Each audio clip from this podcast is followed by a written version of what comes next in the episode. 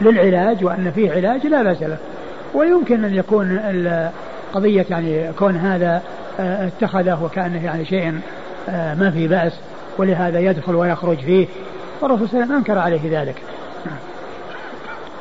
يقال فيه مثل ما يقال في الحنة للرجل أنه لا يجوز التزين ولكن للعلاج جائز. نعم هو من جنسه. هل يصح الاستدلال بهذا الحديث على جواز الهجر قبل النصح لا. آه، ما يدل. لأن آه، الرسول صلى الله عليه وسلم كما هو معلوم يعني آه، هو الذي يبلغ الشريعة وهو الذي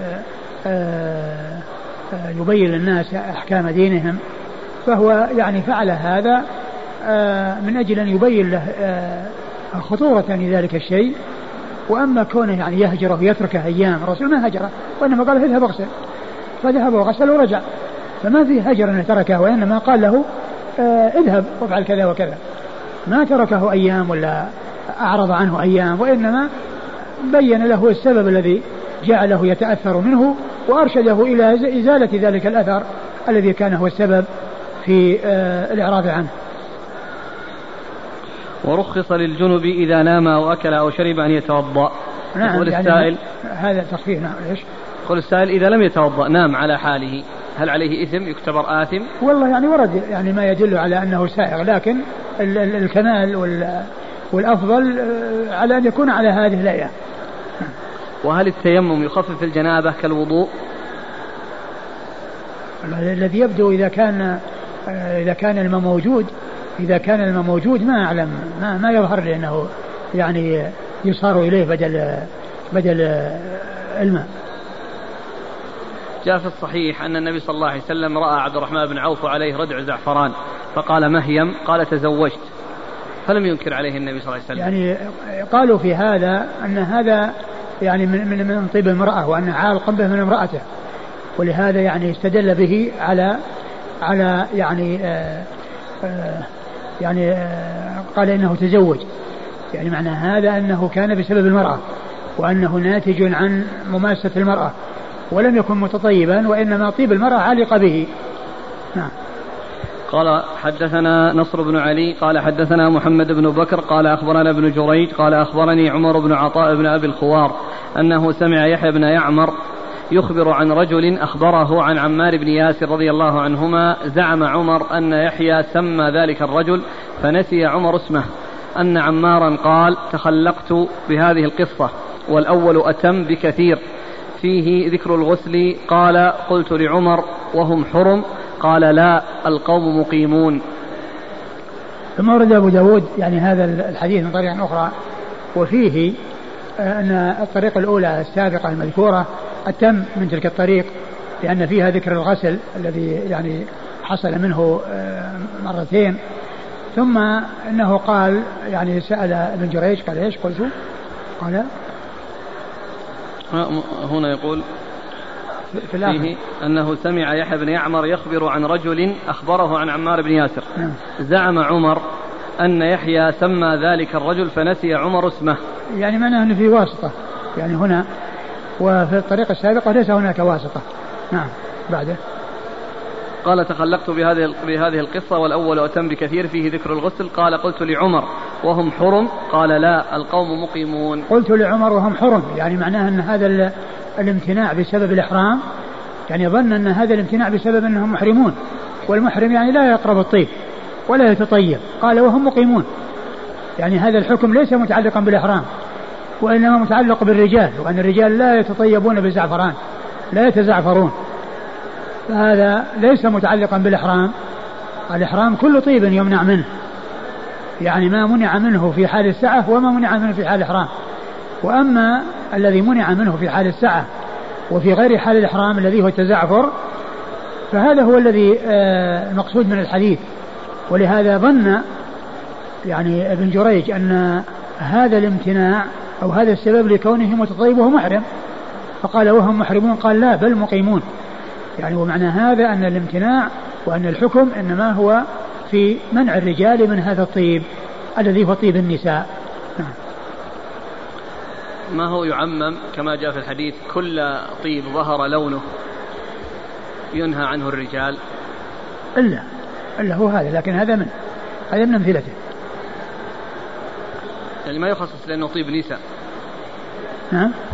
يخصص الآن يعني مثلا الآن الموجود فيه عطور نسائية. لا هو الطيب الذي طيب النساء ما يظهر لونه وتخفى ريحه. والرجال ما يظهر تخفى ريحه ويظهر لونه تخفى لونه وتظهر ريحه. لأن النساء إذا تطيبت بهذا الطيب وخرجت يعني معناه ما ما يظهر لها ريح محذورة. والرجال ما في مانع إذا خرجت منهم الريح لأن كونهم يظهرون برائحة طيبة ويشمنهم الريح ما في ما في محذور. فالمحذور في حق النساء. وأما فيما يتعلق بالبيوت فلن تطيب. بالذي تظهر ريحه وبما شاءت لزوجها نعم قال حدثنا نصر بن علي نصر بن علي بن نصر بن علي الجهضمي ثقة أخرج له أصحاب الكتب الستة. عن محمد بن بكر. عن محمد بن بكر وهو صدوق قد يخطئ أخرج له أصحاب الكتب. صدوق قد يخطئ أخرج له أصحاب الكتب الستة. عن ابن جريج. عن ابن جريج عبد الملك بن عبد العزيز بن جريج المكي ثقة أخرجه أصحاب الكتب الستة. عن عمر بن عطاء بن أبي الخوار. عن عمر بن عطاء بن أبي الخوار وهو ثقة أخرجه مسلم وأبو داود. ثقة أخرجه مسلم وأبو داود. عن عن يحيى بن يعمر عن رجل عن عمار. عن يحيى بن يعمر وقد مر ذكره عن رجل عن عمار وقد مر ذكرهما. في الإسناد الإسناد آه، ما في شيء ما في إلا ذاك الرجل مبهم ولكنه جاء في الطريق السابق آه، متصل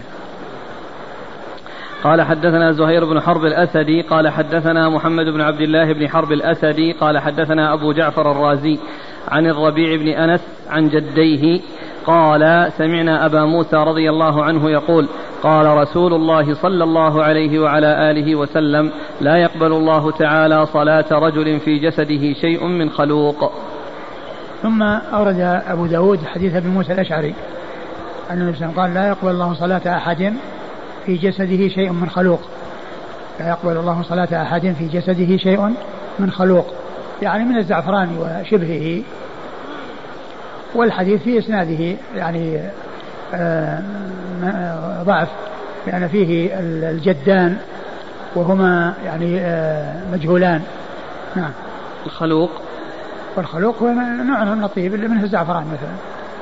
هو الطيب المخلط. نعم. طيب إذا كان إذا كان مخلط ولكن فيه شيء من فيه زعفران ويعني أنواع أخرى نعم كذلك. يعني أقول يبتعد عنه الإنسان الشيء الذي فيه زعفران. قال حدثنا زهير بن حرب. زهير بن حرب أبو خيثمة ثقة أخرجه أصحاب الكتب الستة إلا الترمذي. عن محمد بن عبد الله بن حرب. محمد بن عبد الله بن حرب هو هو الزبيري. وهو قال إنه بن درهم. نعم صوابه درهم. صوابه درهم. وهو محمد عبد الله أبو أحمد الزبيري الذي يأتي ذكره في بعض الأحاديث في بعض الأسانيد وهو ثقة أخرجه أصحاب الكتب الستة. عن أبي جعفر الرازي. عن أبي جعفر الرازي وهو عيسى بن ابن عبد الله بن ماهان. عيسى بن عبد الله بن ماهان وهو صدوق. سيء الحفظ. سيء الحفظ أخرج له. البخاري المفرد وأصحاب السنن. البخاري المفرد وأصحاب السنن. عن الربيع بن أنس. عن الربيع بن أنس وهو صدوق له أوهام صدوق له أوهام أخرج له أصحاب السنن. أصحاب السنن. عن جديه وهما مجهولان. وهما زيد وزياد. وهما مجهولان. وأخرجهما لهما أبو, أبو داود. نعم. أبو داود. عن أبي موسى. عن أبي موسى وقد مر ذكره. والحديث والحديث فيه آه، هذان الرجلان المجهولان وهما جد الربيع بن أنس. وفيه أبو ابو أبو جعفر, أبو جعفر الرازي. نعم. قال حدثنا مسدد أن حماد بن زيد وإسماعيل بن إبراهيم حدثاهم عن عبد العزيز بن صهيب عن أنس رضي الله عنه أنه قال نهى رسول الله صلى الله عليه وعلى آله وسلم عن التزعفر للرجال وقال عن إسماعيل أن يتزعفر الرجل. ثم ورد أبو داود حديث آه، أنس. أنس رضي الله عنه أن النبي صلى الله عليه وسلم نهى عن التزعفر للرجال يعني أن يتزعفروا وأن يستعملوا الزعفران والطيب. وفي لفظ إسماعيل وأن يتزعفر الرجل. هناك عن يتزعفر الرجال وهنا يتزعفر الرجل. وهنا الرجل له مفهوم بمعنى أن هذا الحكم خاص بالرجال. وإلا فإن النساء لا يمنعن من ذلك. نعم. قال حدثنا مسدد. مسدد مر ذكره. عن حماد بن زيد عن حماد بن زيد ثقة أخرج له أصحاب كتب الستة. وإسماعيل بن إبراهيم إسماعيل بن إبراهيم هو بن علية ثقة أخرج له أصحاب كتب الستة. عن عبد العزيز بن صهيب عن العزيز بن صهيب ثقة أخرج له أصحاب كتب الستة. عن أنس عن أنس بن مالك رضي الله عنه خادم رسول الله صلى الله عليه وسلم وأحد السبعة المعروفين بكثرة الحديث عن النبي صلى الله عليه وسلم. مسدد عن حماد وإسماعيل عن عبد العزيز هذا رباعي. رباعي لأن اثنين في طبقة واحدة. حماد وإسماعيل في طبقة واحدة فهو رباعي. قال حدثنا هارون بن عبد الله قال حدثنا عبد العزيز بن عبد الله الأويسي قال حدثنا سليمان بن بلال عن ثور بن زيد عن الحسن بن أبي الحسن عن عمار بن ياسر رضي الله عنهما أن رسول الله صلى الله عليه وعلى آله وسلم قال ثلاثة لا تقربهم الملائكة جيفة الكافر والمتضمخ بالخلوق والجنب إلا أن يتوضأ. ثم ورد أبو داود حديث عمار عمار رضي الله عنه هو مثل الحديث الأول الذي مر في الباب لأن فيه ذكر الثلاثة الملائكة لا تقربهم وهم نفس الثلاثة الذين مروا في الحديث السابق قال حدثنا هارون بن عبد الله هارون بن عبد الله الحمال البغدادي ثقة أخرجه مسلم وأصحاب السنن. عن عبد العزيز بن عبد الله الأويسي. عبد العزيز بن عبد الله الأويسي صدوق ثقة. ثقة أخرج له. البخاري وأبو داود والترمذي والنسائي في مسند مالك وابن ماجه. البخاري وأبو داود والترمذي والنسائي في مسند مالك وابن ماجه. عن سليمان بن بلال. سليمان بن بلال ثقة أخرج له أصحاب الكتب الستة. عن ثور بن زيد. ثور بن زيد ثقة أخرج له. أصحاب الكتب. أصحاب الكتب الستة. عن الحسن بن أبي الحسن. الحسن بن أبي الحسن ثقة أخرجه أصحاب الكتب الستة. عن عمار بن ياسر. عن عمار بن ياسر مر ذكره. الإسناد. الإسناد يعني آه، فيه الحسن بن أبي الحسن لكن آه، هو مثل الذي قبله. يعني ذاك الإسناد عن من؟ هذاك يحيى بن يعمر عن عمار. بن نعم. يعني آه، أن يعني هذا في في متابعة لذاك أو هذا متابعة في متابعة. نعم. لأن المحشي يقول الحسن لم يسمع من عمار فهو منقطع. نعم لكن بس فيه الحديث الذي مر الذي هو هذا يدل على على على أنه يكون يعني آه، بذاك يصح. قال حدثنا أيوب بن محمد الرقي قال حدثنا عمر بن أيوب عن جعفر بن برقان عن ثابت بن الحجاج عن عبد الله الهمداني عن الوليد بن عقبة رضي الله عنه أنه قال لما فتح نبي الله صلى الله عليه وعلى آله وسلم مكة جعل أهل مكة يأتونه بصبيانهم فيدعو لهم بالبركة ويمسح رؤوسهم. قال فجيء بي إليه وأنا مخلق فلم يمسني من أجل الخلوق. ثم ورد أبو داود حديث الوليد بن عقبة رضي الله عنه. أن أنه لما فتح الرسول صلى الله عليه وسلم مكة جيء بالصبيان إليه فكان يمسح رؤوسهم وجيء به فلم يمس رأسه لأنه كان فيه خلوق. وهذا هو المقصود من الترجمة هنا لأن ذكر خلوق. وهو يدل على أن أن ذلك أن أن الحكم يكون للصغار والكبار وأن ما كان ممنوعا يمنع منه الرجال الكبار يمنع منه الصغار. وكما أن الحرير لا يستعمله الكبار وكذلك الصغار والذهب لا يستعمله الكبار وكذلك الصغار فكذلك التزعفر أو الطيب الذي يعني يكون للرجال أو يمنع منه الرجال يمنع منه الصغار لأنهم يعودون على ذلك يعودون على ذلك. لكن الحديث يعني فيه شيء من جهة أن الوليد يعني كان كبيرا يعني كان المعروف أنه كان كبير وأنه ليس من الصغار الذين يؤتى بهم يمسحوا على رؤوسهم. نعم. فيعني ففيه نكارة. نعم. بالإضافة إلى وفي الإسناد أيضا. عبد الله الحمداني. عبد الله الحمداني نعم. قال ابن عبد البر خبره منكر. نعم. قال حدثنا أيوب بن محمد الرقي. أيوب بن محمد الرقي هو؟ آه ثقة أخرج أبو داود والنسائي بن ماجه. ثقة أخرج أبو داود والنسائي بن ماجه. عن عمر بن أيوب. عن عمر بن أيوب وهو؟ صدوق له أوهام أخرج له مسلم وأبو داود والنسائي بن ماجه. صدوق له أوهام أخرج له مسلم وأبو داود والنسائي بن ماجه. عن جعفر بن برقان. عن جعفر بن برقان وهو صدوق أخرج البخاري في المفرد ومسلم وأصحاب السنة. صدوق أخرجه البخاري في المفرد ومسلم وأصحاب السنة. عن ثابت بن الحجاج. عن ثابت بن الحجاج وهو ثقة أخرجه أبو داود. ثقة أخرجه أبو داود. عن عن عبد الله الهمداني. عبد الله الهمداني وهو مجهول. وهو مجهول أخرج له أبو داود. أخرجه أبو داود. عن الوليد بن عقبة. عن الوليد بن عقبة وهو له صحبة أخرج له أبو داود. أخرجه أبو داود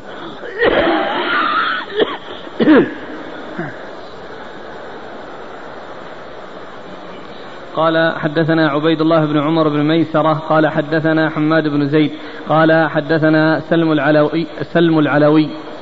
عن أنس بن مالك رضي الله عنه أن رجلا دخل على رسول الله صلى الله عليه وعلى آله وسلم وعليه أثر صفرة وكان النبي صلى الله عليه وعلى آله وسلم قلما يواجه رجلا في وجهه بشيء يكرهه. فلما خرج قال لو أمرتم هذا أن يغسل هذا عنه. ثم ورد أبو داود حديث أنس. أنس رضي الله عنه أن رجلا دخل على النبي صلى الله عليه وسلم وعليه أثر صفره وكان قل ما يواجه أحدا بشيء يكرهه فقال لو أمرتم هذا فغسل هذا عنه. لو أمرتم هذا فغسل هذا عنه. والحديث يعني في إسناده فيه ضعف. نعم. إسناده؟ إسناده. قال حدثنا عبيد الله بن عمر بن ميسرة. هو القواريري وهو ثقة أخرج له. البخاري ومسلم وابو داود النسائي. البخاري ومسلم وأبو داود النسائي. عن حماد بن زيد عن سلم العلوي. حماد بن زيد مر ذكره سلم هو بن قيس العلوي وهو ضعيف أخرجه البخاري في هو ضعيف أخرجه البخاري. في الأدب المفرد وأبو داود. البخاري في المفرد وأبو داود والترمذي في الشمال. والنسائي في عمل يوم والليلة والنسائي في عمل يوم والليلة عن أنس. عن أنس مر ذكره. والإسناد رباعي. نعم. إسناد رباعي عبيد نعم الله بن عمر رباعي نعم قال رحمه الله تعالى باب ما جاء في الشعر والله تعالى أعلم وصلى الله وسلم وبارك على عبده ورسوله نبينا محمد وعلى آله وأصحابه أجمعين. جزاكم الله خيرا وبارك الله فيكم وشفاكم الله نفعنا الله بما قلتم.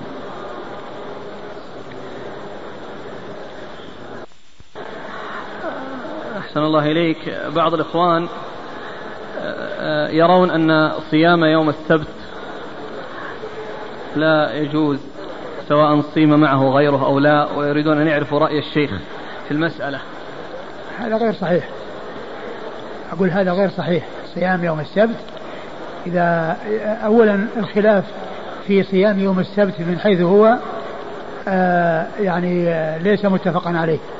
فمن العلماء من قال بترجيح آه الأدلة الدالة على صيامه يعني ذكر يعني في فتح الباري آه يعني آه المسألة وقال إنه ألف في ذلك كتابا وكلامه يشير إلى جواز صيامه.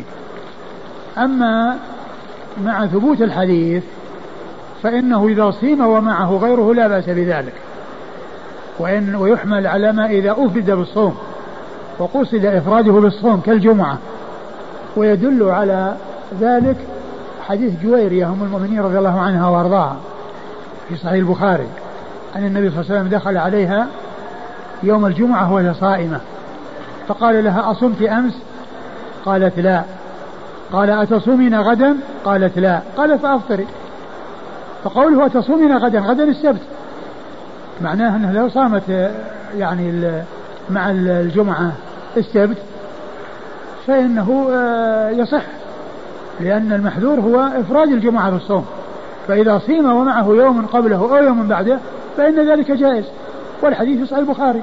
فهذا يدلنا على أن ما ورد في النهي عن صوم يوم السبت أنه إذا إذا صح فإنه محمول على قصد إفراده كالجمعة. أما إذا صيم ومعه غيره فحديث جويرية هذا يدل على جوازه. يقول بارك الله فيكم إذا صام الرجل يوم عاشوراء فقط ولم يصم قبله ولا بعده. والله خلاف السنة. السنة أن الإنسان يضيف إليه يوم آخر. ما حكم الصناديق التي توضع لدفع الديات عن أعضاء الصندوق؟ علما أنها ليس فيها إجبار على أحد بالدفع. والمبالغ التي تجمع تشغل في السيارات.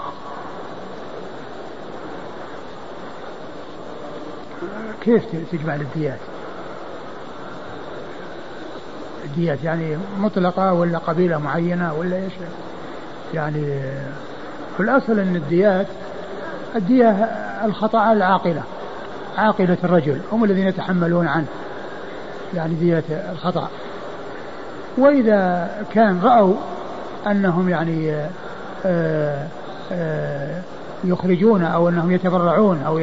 كل يخرج من ماله يعني شيء يوضع في صندوق وذلك الصندوق يعني يخرج منه بدلا من كون الناس يروحون يجمعون كلما حصل يعني آه، نكبة يعني راحوا آه، يجمعون يعني يكون جاهز يعني يدفع من هذا الصندوق ويكون كل واحد تبرع. ومعناه أنه خرج من ماله بهذا المقدار الذي تبرع به فصار ليس له وإنما هو تبرع موضوع في ذلك السبيل الذي هو للدية أو أيضا يعني آه، آه، لو اتفق أيضا جماعة من الناس من أصحاب المهن على أنهم يعني يجمعون ويضعون صندوق وأنه إذا حصل نكبة يؤخذ منها الصندوق أيضا لا بأس بذلك لأن هذا من باب التبرع والتعاون. نعم. هل يجوز وهل يجوز دفع الزكاة لأحد أعضاء الصندوق إذا كان ذا حاجة؟ أولا يعني الزكاة في هذا المال أو في هذا الصندوق يعني آه، ما هي واضحة لأن لأنه ليس له مالك لأن ما هناك أحد يملك هذا المال لأن هذا المال تبرع يعني في وجه من وجوه الخير ولكن كون يعني إذا كان المقصود به أنه يعني آه، يدفع لأحد عنده زكاة يعطيه لهذا الشخص وهو محتاج وأنه ليست القضية تتعلق بمال الصندوق هذا ما في بأس. وأما قضية المال هذا هذا ليس له مالك هذا آه، كما هو معلوم هذا يعتبر مثل آه، المال الذي خرج من ملك الإنسان وهو ليس له مالك وإنما هو موضوع في وجه من وجوه الخير مثل الأوقاف. نعم. بالنسبة للصيام والسبت يقول الأخ أنه يوجد حديث في الصحيحين. أصرح وهو قوله في حديث أبي هريرة من أراد صيام يوم الجمعة فليصم يوما قبله أو بعده. أي نعم كذلك. صحيح. يعني فليصم يوما قبله أو يوما بعده. يعني والذي بعده هو السبت. يقول نريد أن نعرف مفهوم العذر بالجهل. العذر بالجهل يعني كون الإنسان يعني يعمل شيئا وهو جاهل له ومثله يمكن أن يجهل أو قد يحصل فيه الجهل.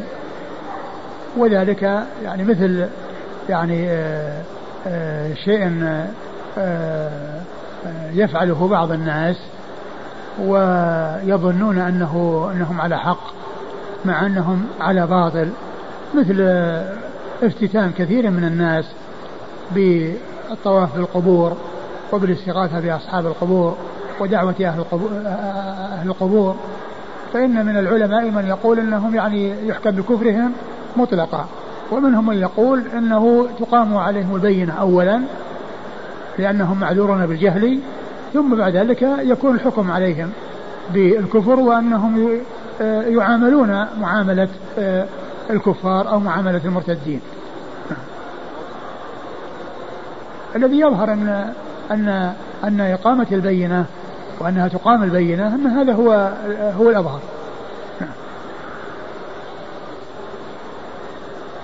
يقول متى يقال الدعاء وأنا أشهد أن لا إله إلا الله وأن محمدا عبده ورسوله في أثناء في أثناء الأذان أو بعده وكم مرة؟ عند أشهد أن محمد رسول الله. أشهد أن محمد رسول الله. وأنا أشهد أن محمد رسول الله. وأنا أشهد أن لا إله إلا الله. نعم اقترضت من شخص مبلغ من المال بالريال.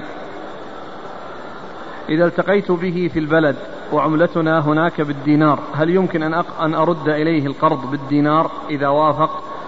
نعم يمكن. يمكن. يعني كل إنسان آه، استقرض مالا بعملة ثم يؤديه بعملة أخرى يعني بسعرها يعني في ذلك الوقت ما في بس هل ثبت حديث عن النبي صلى الله عليه وسلم أنه نصح رجلا من الصحابة كان يطيل شعر رأسه وإزاره فوق الكعبين. وأمره أن لا يكون شعر, شعر رأسه أكثر من شحمة أذنيه. ما ما أذكر. لا أدري. من أكل أو شرب بعد أذان الصبح الثاني ظانا أنه لم ي... أن هذا الأذان إنما هو الأذان الأول فتبين خلافه. من أكل؟ أو شرب بعد الأذان الثاني. يظن أنه الأذان الأول. ثم تبين له خلاف ذلك. والله الذي يظهر أنه يعني عليه انه, إنه يقضي. وأن الواجب على الإنسان أن يحتاط. نعم.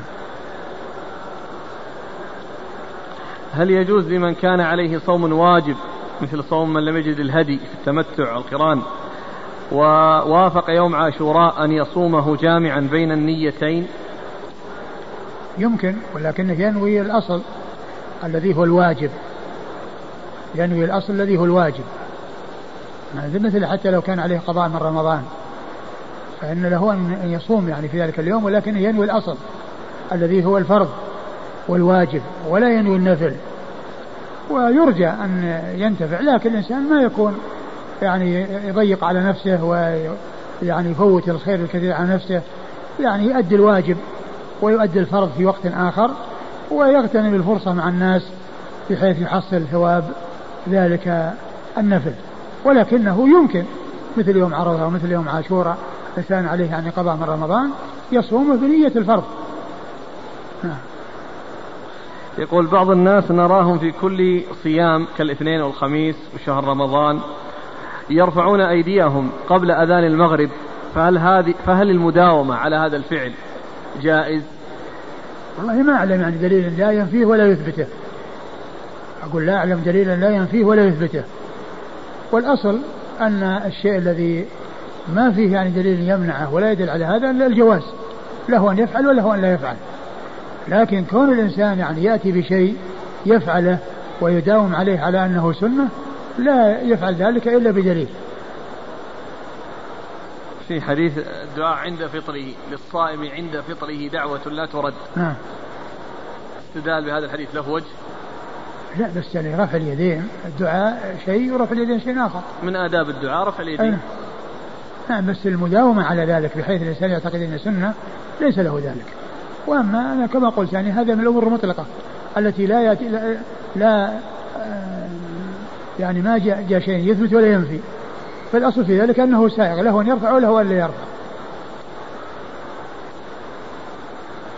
هذا يقول الحديث ذكره الإمام البخاري في تاريخه أن النبي صلى الله عليه وسلم نصح خريم بن فاتك الصحابي رضي الله عنه بأن لا يطيل شعره.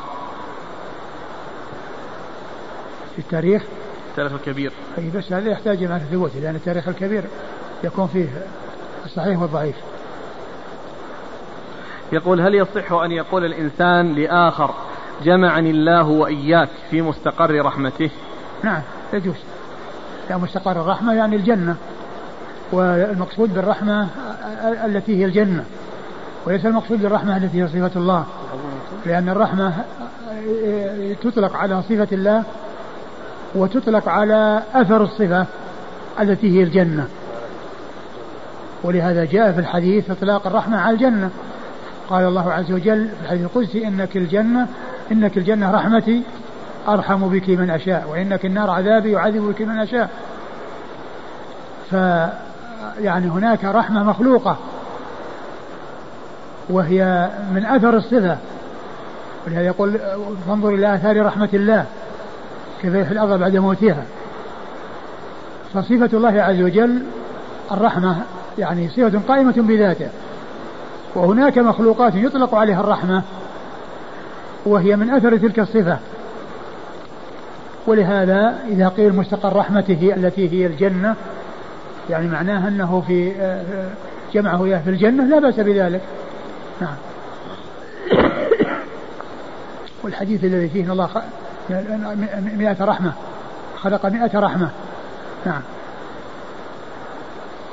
يقول هل نعيم القبر مستمر لصاحبه إلى أن يبعث؟ لا ليس بمستمر. الكفار نعم مستمر. وأما غير الكفار نعيم نعيم.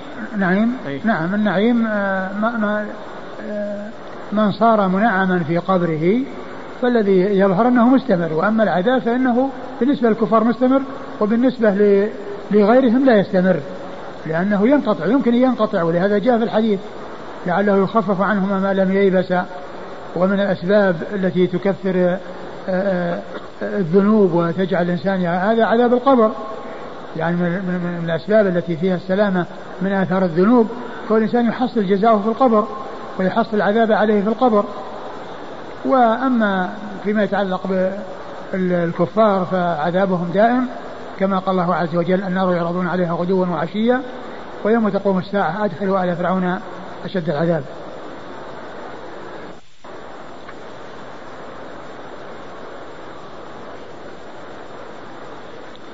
الحديث جزاه الله خير. أخونا يذكرنا فيه أنه مر معنا خريم بن فاتك في هذا الجزء صفحة 225 رقم الحديث 4089 نفس الحديث؟ اي آه آه عن قيس بن بشر التغلبي قال أخبرني أبي وكان جليسا لأبي الدرداء.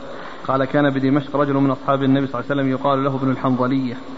وكان رجلا متوحدا قلما يجالس الناس. إيه؟ إنما هو صلاة فإذا فرغ.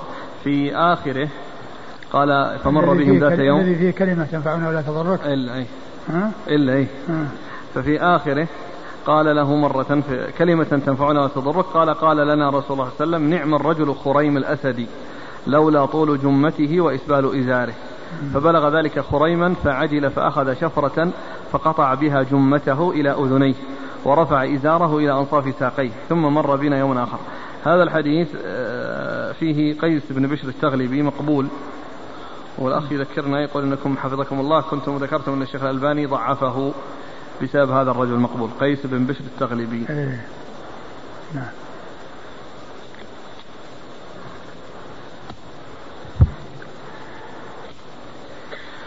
هنا عبارة ينقلها عن الشيخ محمد بن عبد الوهاب في قضية العذر بالجهل أو عدم. يقول الشيخ محمد رحمه الله وإذا كنا لا نكفر من عبد الصنم الذي على قبر أحمد البدوي والصنم الذي على قبر عبد القادر لأجل جهلهم وعدم من يفهمهم فكيف نكفر من لم يهاجر إلينا؟ يقول الأخ ألا تدل هذه العبارة على أن الإمام محمد بن الوهاب رحمه الله يرى العذر بالجهل ولو في الشرك؟ لا هو هو, هو ما يرى ذلك. أقول هو من القائلين بهذا. نرجع إلى مسألة القبر. ذكرتم أن النعيم يستمر أما العذاب في تفصيل. يقول ما جاء أن يفتح لمن في قبره باب إلى الجنة. فيقال هذا مقعدك. هل فتح الباب يكون مستمرا إلى يوم القيامة أم لا والله الذي يظهر قال ولهذا فيأتيه من روحها ونعيمها فيأتيه من روحها ونعيمها يعني معناه إنه مستمر يعني حتى حتى يبعثه الله وينتقل إلى الجنة. وهو يرى مقعده من هذا الباب. نعم. يعني يفتح له باب فيرى مقعده. بس يأتيه الروح والنعيم. يأتيه من روحها ونعيمها. لا غير مسألة النعيم والروح، الرؤية بس المقعد. بس إنه متمتع بالجنة. لأنه متمتع بالجنة هو في قبره. بروحها ونعيمها وهو في قبره. هو أحسن الله لك يسأل عن الرؤية المقعد. النعيم تقدم أنه يأتي من النعيم لكن السؤال الآن المقعد فيرى قال ورد حديث عند البخاري فيرى أو فيرى مقعده إن كان من أهل الجنة فمن أهل الجنة وإن كان من أهل النار فيقال هذا مقعدك إلى أن يبعثك الله يوم القيامة. ما أدري هل هو المقصود به آه يعني آه، المقصود به يعني مقعد في الجنة أو أن هذا المقعد الذي هو فيه الآن وأنه يعني يكون يعني في هذا النعيم حتى يبعثه الله وينتقل إلى نعيم أعظم. مثل الكفار يعني في في عذاب وينتقل إلى عذاب أشد. الحديث اللي مر في عدم رد الطيب. أيه. جاءت الأسئلة قد يكون الإنسان يعني عنده حساسية أو الطيب الذي عرض عليه ردي أو يمكن. إكرهه أو يمكن إذا كان أن هذا يقول أن هذا الطيب يعني يأثر علي فكونه يعني يرده ويعتذر بكونه عليه مضرة هذا لا بأس به نعم بعض الناس يكون عنده يعني حساسية من بعض الطيب وأنه يتأثر منه ويكره يعني استعماله وإذا رآه مع غيره يعني شق عليه ذلك فكيف إذا كان له هو؟ هذا ما في بأس وإنما يبين السبب. نعم. لكن إذا كان يقول لرداءة النوع وبعض الأخوان لا يعني لا إذا كان مسألة الرداءة ما ما دام إنه يعني ما فيه اثر عليه أو إنه ما فيه تأثر يعني عليه, عليه مثل مثل السؤال السابق إنه عنده حساسية أو شيء ما ما يعني يرده من والله نوع ردي ما ابغي ما يصلح. والنهي عن رده على ماذا يحمل؟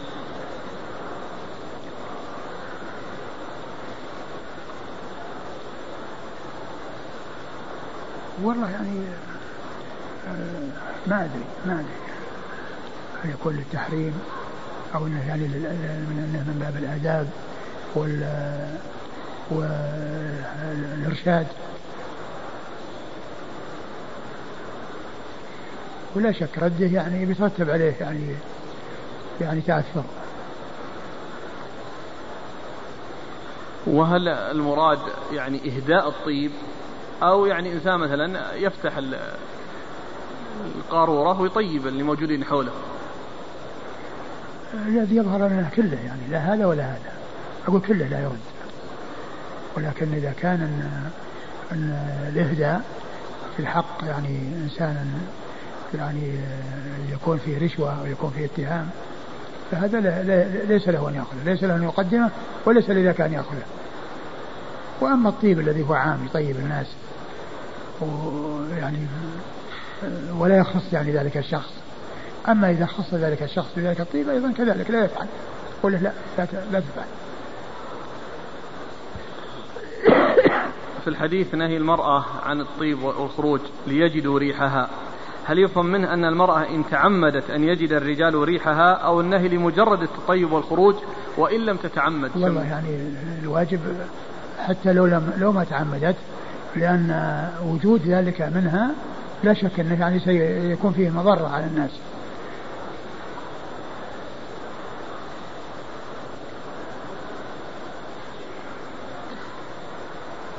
لكنه إذا كان إذا كان يعني بسبب القصد هذا فهو أسوأ. مثل الإنسان اللي يجر يعني يعني يجر ثوبه خيلا أو يجر إزاره بدون خيلاء كل ذلك ممنوع ولكن الخيلاء أشد وأخطر.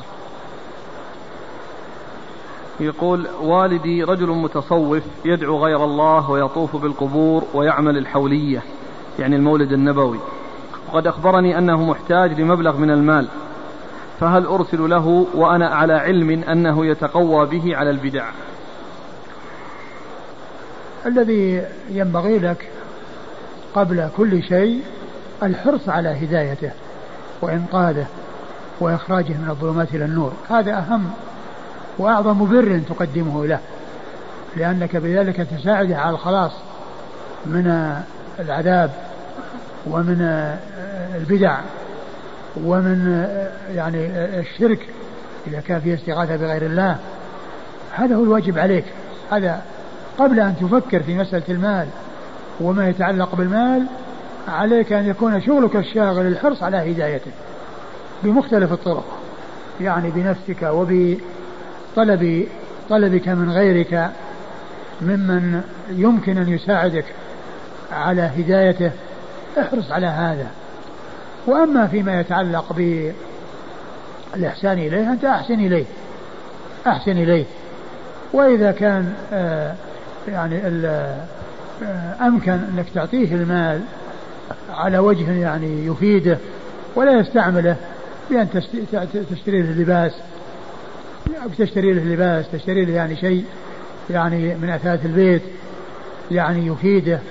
وأما إعطائه النقود لا سيما في وقت آه، يكون فيه استعمالها في أمر لا يسوق فأنت لا تفعل ولكنك احرص على قبل كل شيء على هدايته وفي في نفس الوقت أحسن إليه لا سيما في أمور ما يكون فيها استعانة على بدعته. يقول إذا تطيبت المرأة في المكان الذي ذهبت إليه فلما أرادت الرجوع إلى بيتها كانت الرائحة قد انتشرت وتوجد منها. فهل عليها نفس الإثم؟ نعم نفس الشيء. النتيجة واحدة. ما دام أنها ستمشي في الشارع وأما إذا كانت أنها في سيارة والسيارة مغلقة ويعني وتنزل من ال من ال من البيت للبيت فالأمر في ذلك سهل. ولكن الكلام في شيء يترتب عليه مضرة يترتب عليه محذور. وهي أن الناس يشمون الطيب منها فينظرون إليها ويتعلقون بها وقد آه، آه، يتخذون من ذلك وسيلة إلى التعرض لها. يقول بعض أهل العلم يرى أن الطيب لا ينبغي للصائم أو أثناء الصيام فهل لي أن أرده وأنا صائم إذا قدم لي؟ لا الطيب ما في مانع للصائم وإنما الماء الذي في مانع هو شم الطيب إذا كان بخور كونه يعني يشمه يعني يستسطه لأنه قد يصل إلى إلى إلى حلقه وإلى جوفه. وأما كونه يتطيب طيب يعني على على على ثيابه أو على يده أو على شعره من غير بخور هذا ما في بس ما في مانع. التطيب للصائم. أقول التطيب للصائم ما هو ما هو ليس بممنوع منه. وإن الذي يمنع هو شمه شم البخور الذي يستصط أو يذهب إلى حلقة. يقول من آثار الاستعمار الفرنسي توجد في بلادنا كنائس على شكل الصليب. والآن بحمد الله أصبحت مساجد. وحديث النبي صلى الله عليه وسلم أنه كان إذا رأى الصليب قضبه. فهل تجوز الصلاة في هذه المساجد؟ تجوز الصلاة ولكن الواجب الصليب أنه أنه يعني يكسر ويزال. والمساء والكنيسة تعدل. يعني إذا كان يعني فيها شيء يعني آه، تتميز به. يعني يؤتى بشيء يعني يخرجها عن هذا التميز. والصليب يجب كسره وإزالته وعدم بقائه سواء كان يعني ثابتا أو أو موضوعا على على مئذنة أو على يعني محل مرتفع أو غير ذلك. هل تصح هذه العبارة؟ والله من وراء القصد. والله الذي يبدو إنه ما فيها بأس يعني يعني الله مطلع على قصدي وعلى يعني ما في نفسي. نعم. الأخ أخذ على ظاهرها قال كيف يكون الله من وراء مقاصد خلقه؟ لا هو المقصود يعني من ذلك أنه يعني أن الله مطلع على هذا وهذا معناه.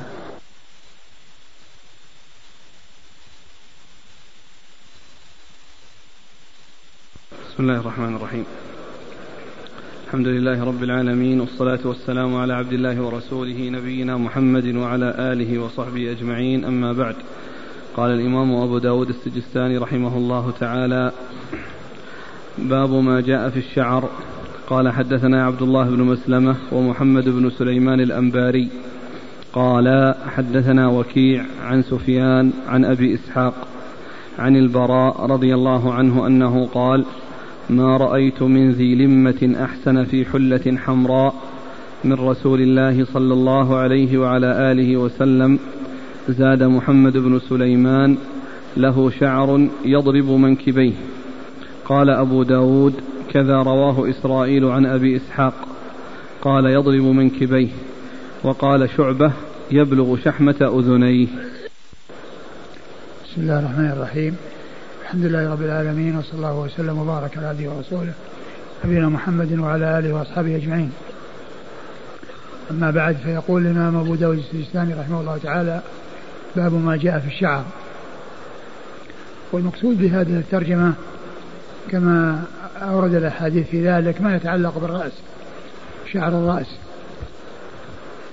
وأن الرسول صلى الله عليه وسلم كان يرسل شعره حتى يكون أحيانا إلى شحمة أذنيه وأحيانا إلى المنكبين وأحيانا يكون بين ذلك.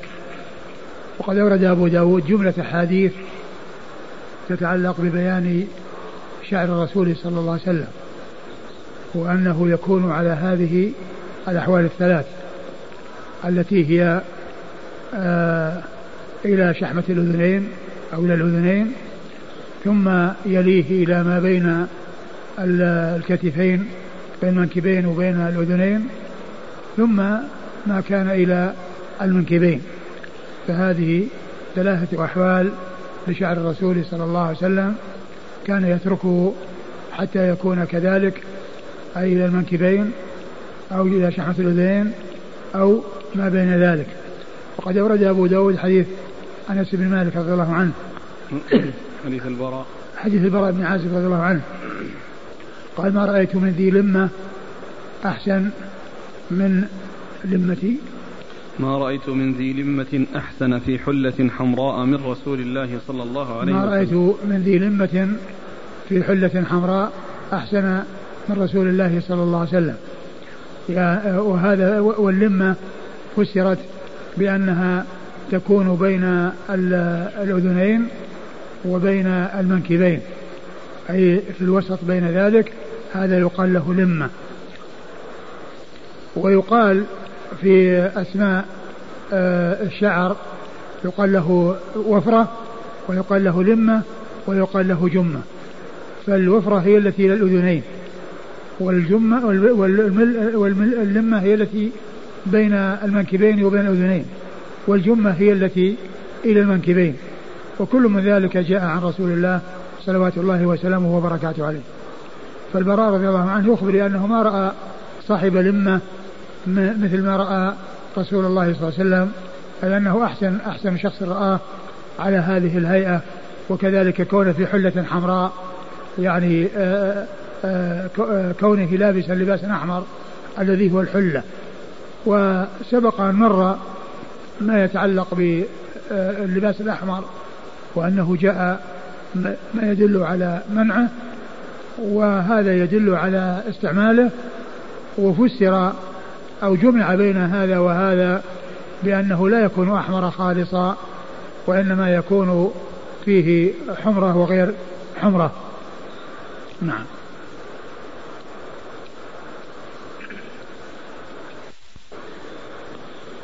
قال حدثنا عبد الله بن مسلمة. عبد الله بن مسلمة القعنبي ثقة أخرجه أصحاب كتب الستة إلا ابن ماجه. ومحمد بن سليمان الأنباري محمد بن سليمان الأنباري صدوق. نعم. أخرجه أبو داود.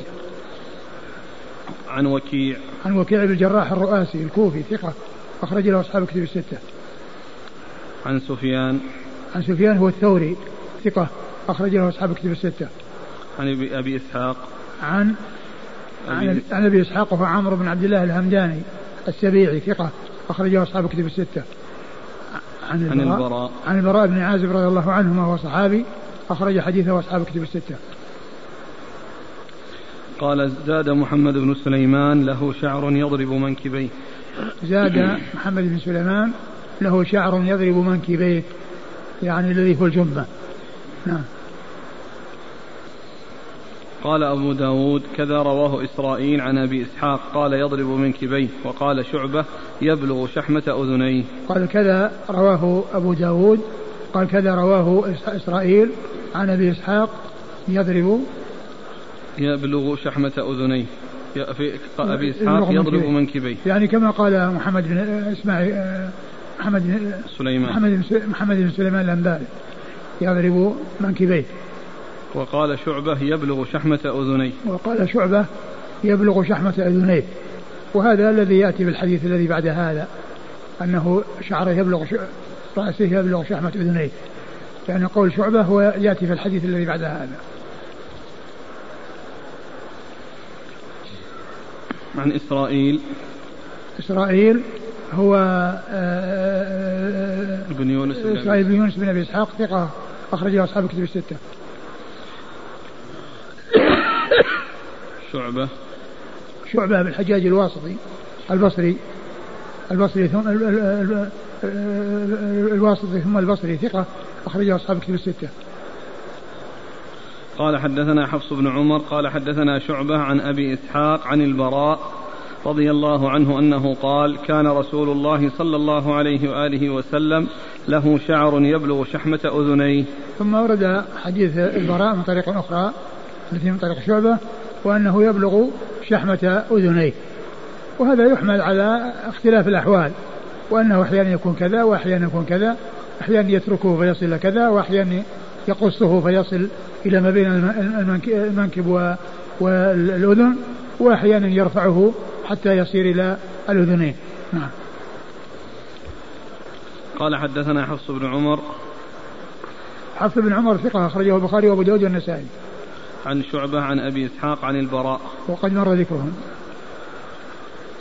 رباعي. نعم وهذا إسناد رباعي.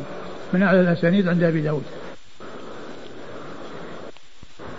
قال حدثنا مخلد بن خالد قال حدثنا عبد الرزاق قال أخبرنا معمر عن ثابت عن أنس رضي الله عنه أنه قال كان شعر رسول الله صلى الله عليه وعلى آله وسلم إلى شحمة أذنيه. ثم ورد أبو داود حديث أنس بن مالك رضي الله عنه. أن النبي صلى الله عليه وسلم كان شعره إلى شحمة أذنيه وهذا يوافق حديث البراء الذي جاء من طريق شعبة وهو الحديث الثاني من من الطريق الثاني من الطريقين آه اللتين مرتا فإن الثاني منهما وهو طريق شعبة متفق مع هذا الحديث الذي هو حديث أنس وأنه إلى شحمة أذنيه. نعم. قال حدثنا مخلد بن خالد مخلد بن خالد الشعيري وهو ثقة أخرج له مسلم وأبو داود. نعم. مسلم وأبو داود. عن عبد الرزاق. عبد الرزاق بن همام الصنعاني اليماني. ثقة أخرجه أصحاب الكتب الستة. عن معمر. معمر بن راشد الأزدي البصري ثم اليماني. ثقة أخرج له أصحاب الكتب الستة. عن ثابت. عن ثابت بن أسلم البناني ثقة أخرج له أصحاب الكتب الستة. عن أنس. عن أنس بن مالك رضي الله عنه خادم رسول الله عليه الصلاة والسلام وأحد السبعة المعروفين بكثرة الحديث عن النبي صلى الله عليه وسلم. قال حدثنا مسدد قال حدثنا إسماعيل قال أخبرنا حميد عن أنس بن مالك رضي الله عنه أنه قال كان شعر رسول الله صلى الله عليه وعلى آله وسلم إلى أنصاف أذنيه. ثم ورد أبو داود حديث أنس بن مالك كان شعر رسول الله صلى الله عليه وسلم إلى أنصاف أذنيه. نعم وهذا يعني كما كما هو معلوم كل هذه الروايات يعني صحيحة ويجمع بينها بأن تلك أو ذلك كله يكون فإنه أحيانا يكون كذا وأحيانا كذا وكل يصفه على الهيئة التي رآها. من الناس من رآه كذا ومنهم من رآه كذا وقد يكون الصحابي نفسه رآه على عدة أحوال. فيرويه آه، آه، على هذه الأحوال المتعددة على حسب آه، الأحوال التي رآها. نعم.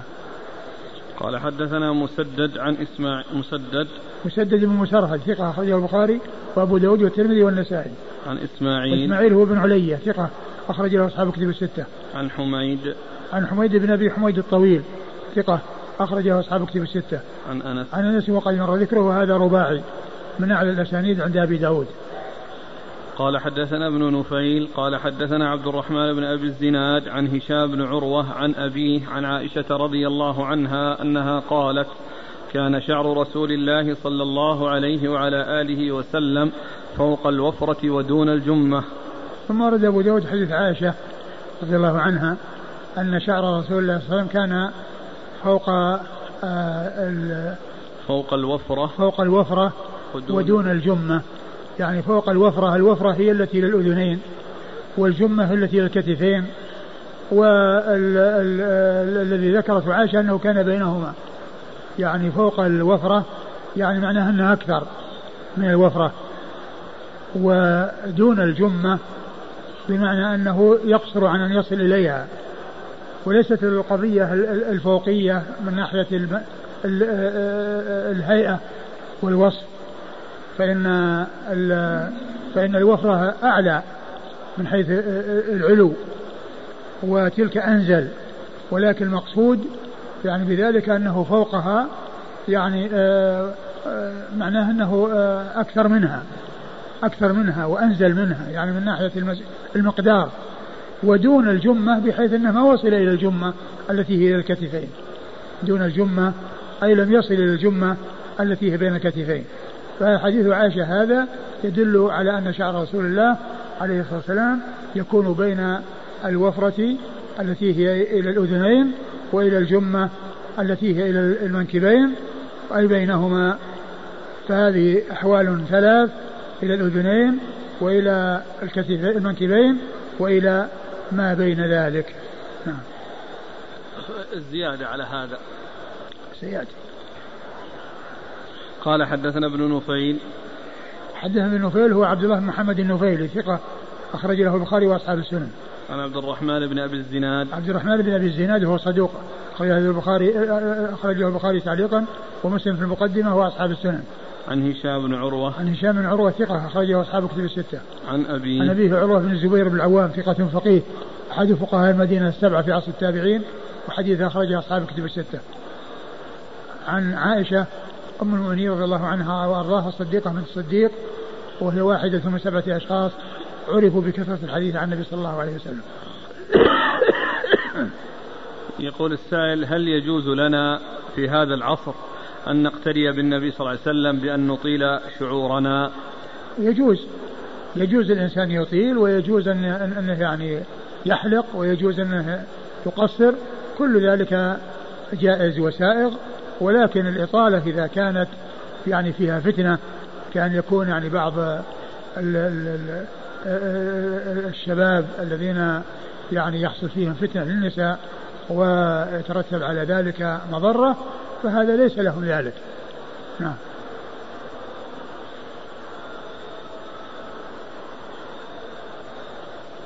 يقول هل يستفاد من هذه الأحاديث أن حد التشبه بالرجال بالنسبة للنساء في قص شعورهن ما كان بين المنكبين؟ يعني لا تقص المرأة دون ذلك حتى لا تتشبه بالرجال.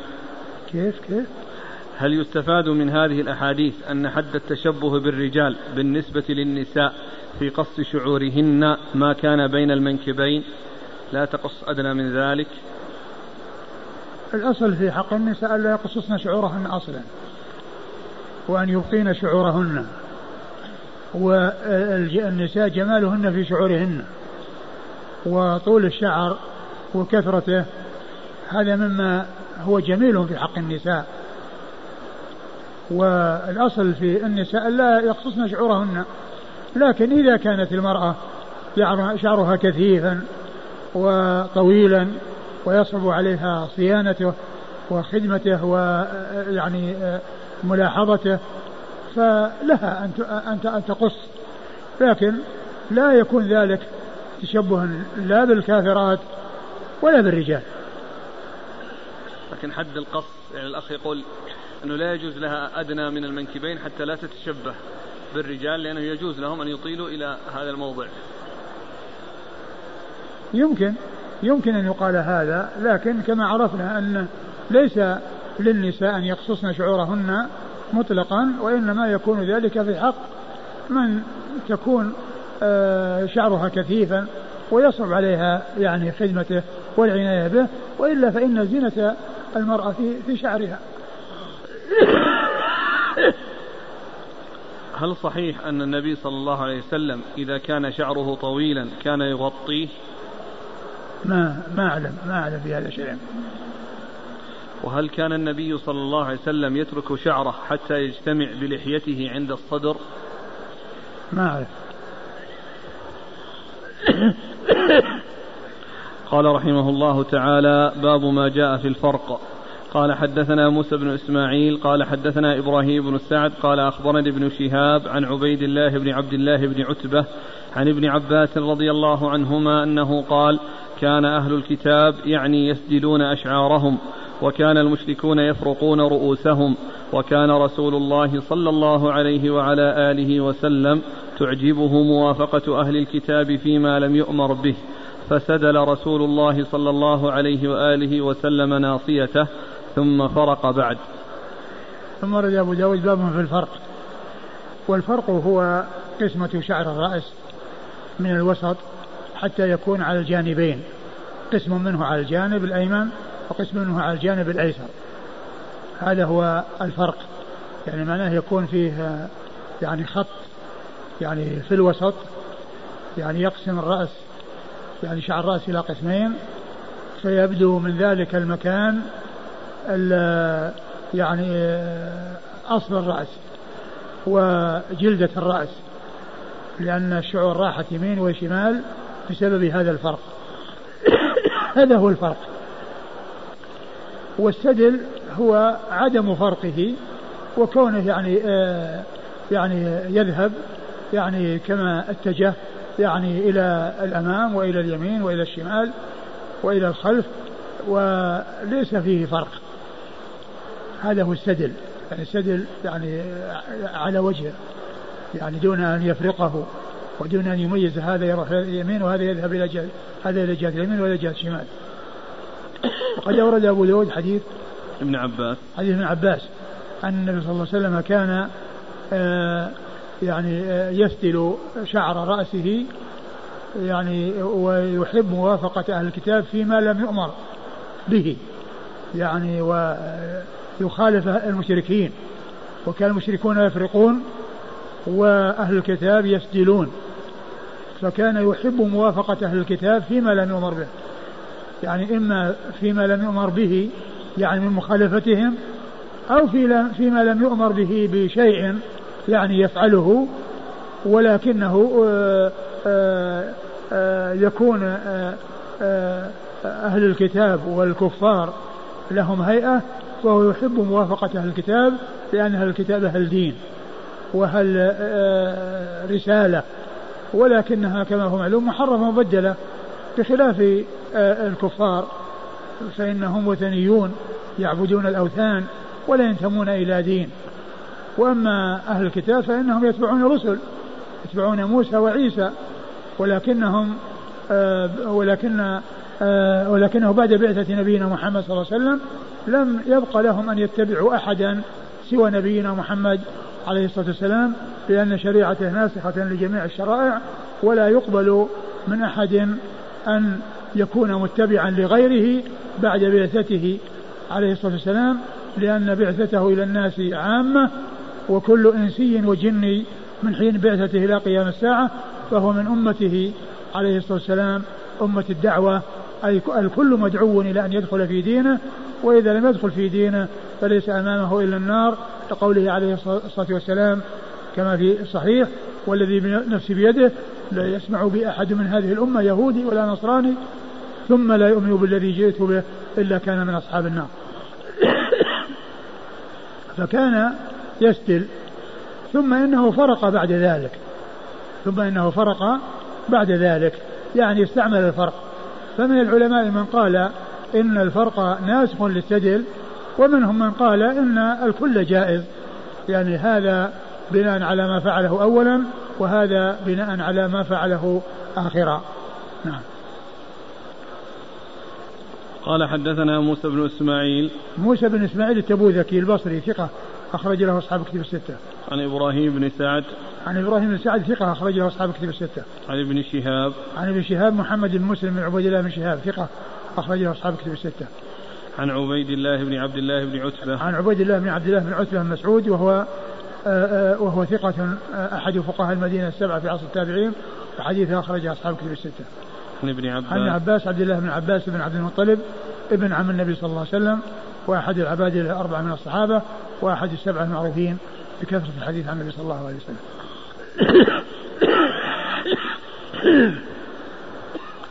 قال حدثنا يحيى بن خلف قال حدثنا عبد الأعلى عن محمد يعني بن إسحاق قال حدثني محمد بن جعفر بن الزبير عن عروة عن عائشة رضي الله عنها أنها قالت كنت إذا أردت أن أفرق رأس رسول, رأس رسول الله صلى الله عليه وعلى آله وسلم صدعت الفرق من يافوخه وأرسل ناصيته بين عينيه.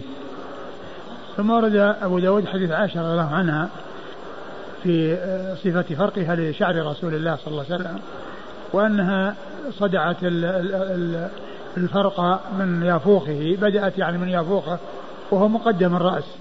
يعني في مقدم الرأس آه هذا هو اليافوخ من أعلاه في مقدمه وسدلت إيش؟ وأرسل ناصيته وأرسل ناصيته بين عينيه. وأرسل ناصيته بين عينيه. يعني أن الفرق يعني إنما يكون من اليافوخ يعني من من من مقدم الرأس من فوق, من فوق ويذهب إلى الخلف فينقسم قسمين يمين وشمال وأما مقدمة الناصية فإنها فإنه يسدلها نعم. قال حدثنا يحيى بن خلف. يحيى بن خلف إيش؟ صدوق خرج له مسلم وأبو داود والترمذي وابن ماجه. صدوق خرج مسلم وأبو داود والترمذي وابن ماجه. عن عبد الأعلى عبد الأعلى بن عبد الأعلى ثقة أخرجه أصحاب كتب الستة. عن محمد يعني بن إسحاق. محمد بن إسحاق صدوق أخرجه البخاري تعليقا ومسلم وأصحاب السنن. عن محمد بن جعفر بن الزبير. محمد بن جعفر بن الزبير ثقة أخرجه أصحاب كتب الستة. عن عروة عن عائشة. عن عروة عن عائشة وقد وقد مر ذكرهما. الفرق من جانب الرأس الأيمن أو الأيسر ليس لا نعلم لذلك أصلا وإنما الفرق يكون من الوسط.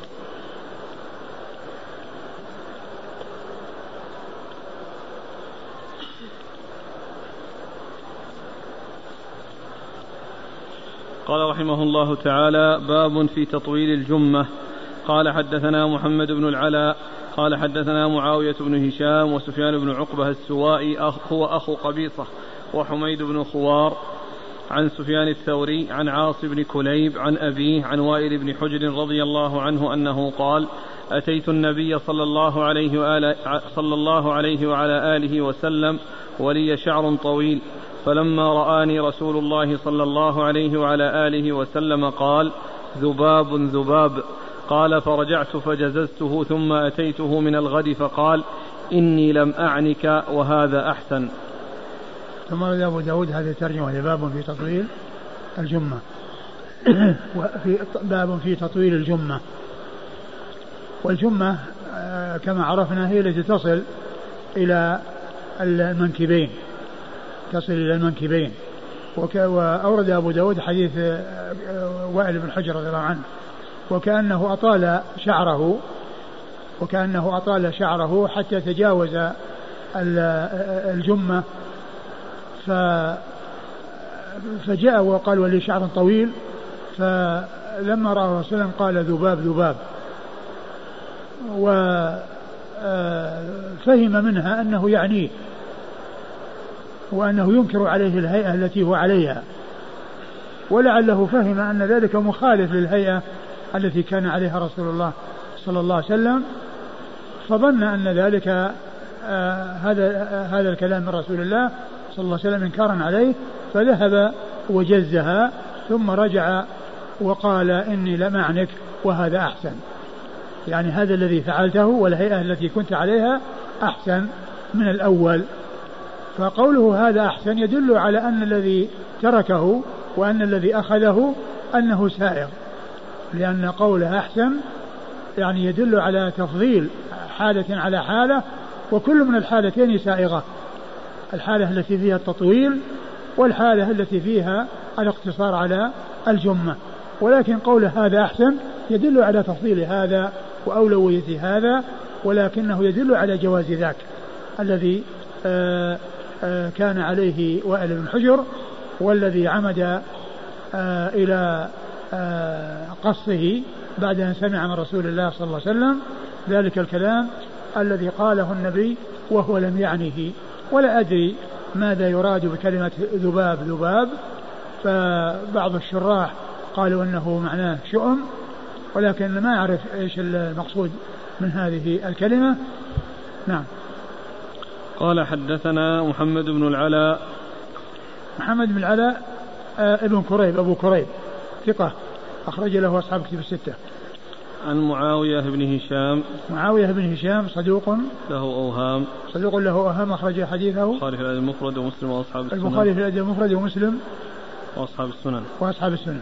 وسفيان بن عقبة السوائي أخو قبيصة. وسفيان بن عقبة السوائي أخو قبيصة وهو صدوق أخرج له مسلم وأصحاب السنن. صدوق أخرج له مسلم وأصحاب السنن.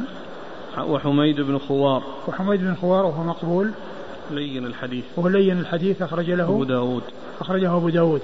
عن سفيان الثوري. وهؤلاء ثلاثة كلهم في طبقة واحدة كلهم يرون عن سفيان.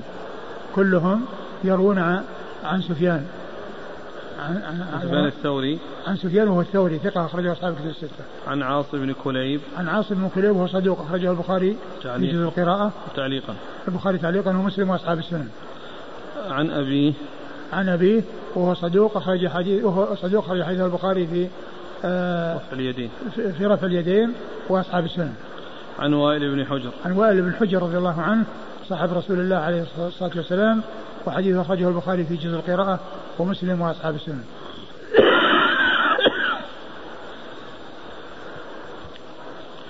قال رحمه الله تعالى باب في الرجل يعقص شعره. قال حدثنا النفيلي قال حدثنا سفيان عن ابن أبي نجيح عن مجاهد أنه قال قالت أم هانئ رضي الله عنها قدم النبي صلى الله عليه وآله وسلم إلى مكة وله أربع غدائر تعني عقائص. ثم ورد أبو داود باب في الرجل يعقص شعره يعني يجعله آه، ضفائر وغدائر.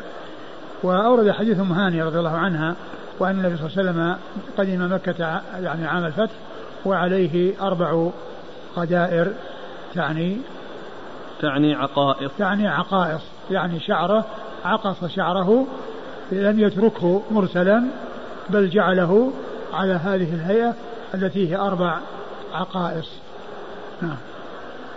قال حدثنا النفيلي عن سفيان. النفيلي هو محمد هو عبد الله محمد النفيلي مر ذكره. سفيان سفيان هو بن عيينة ثقة أخرجه أصحاب في الستة.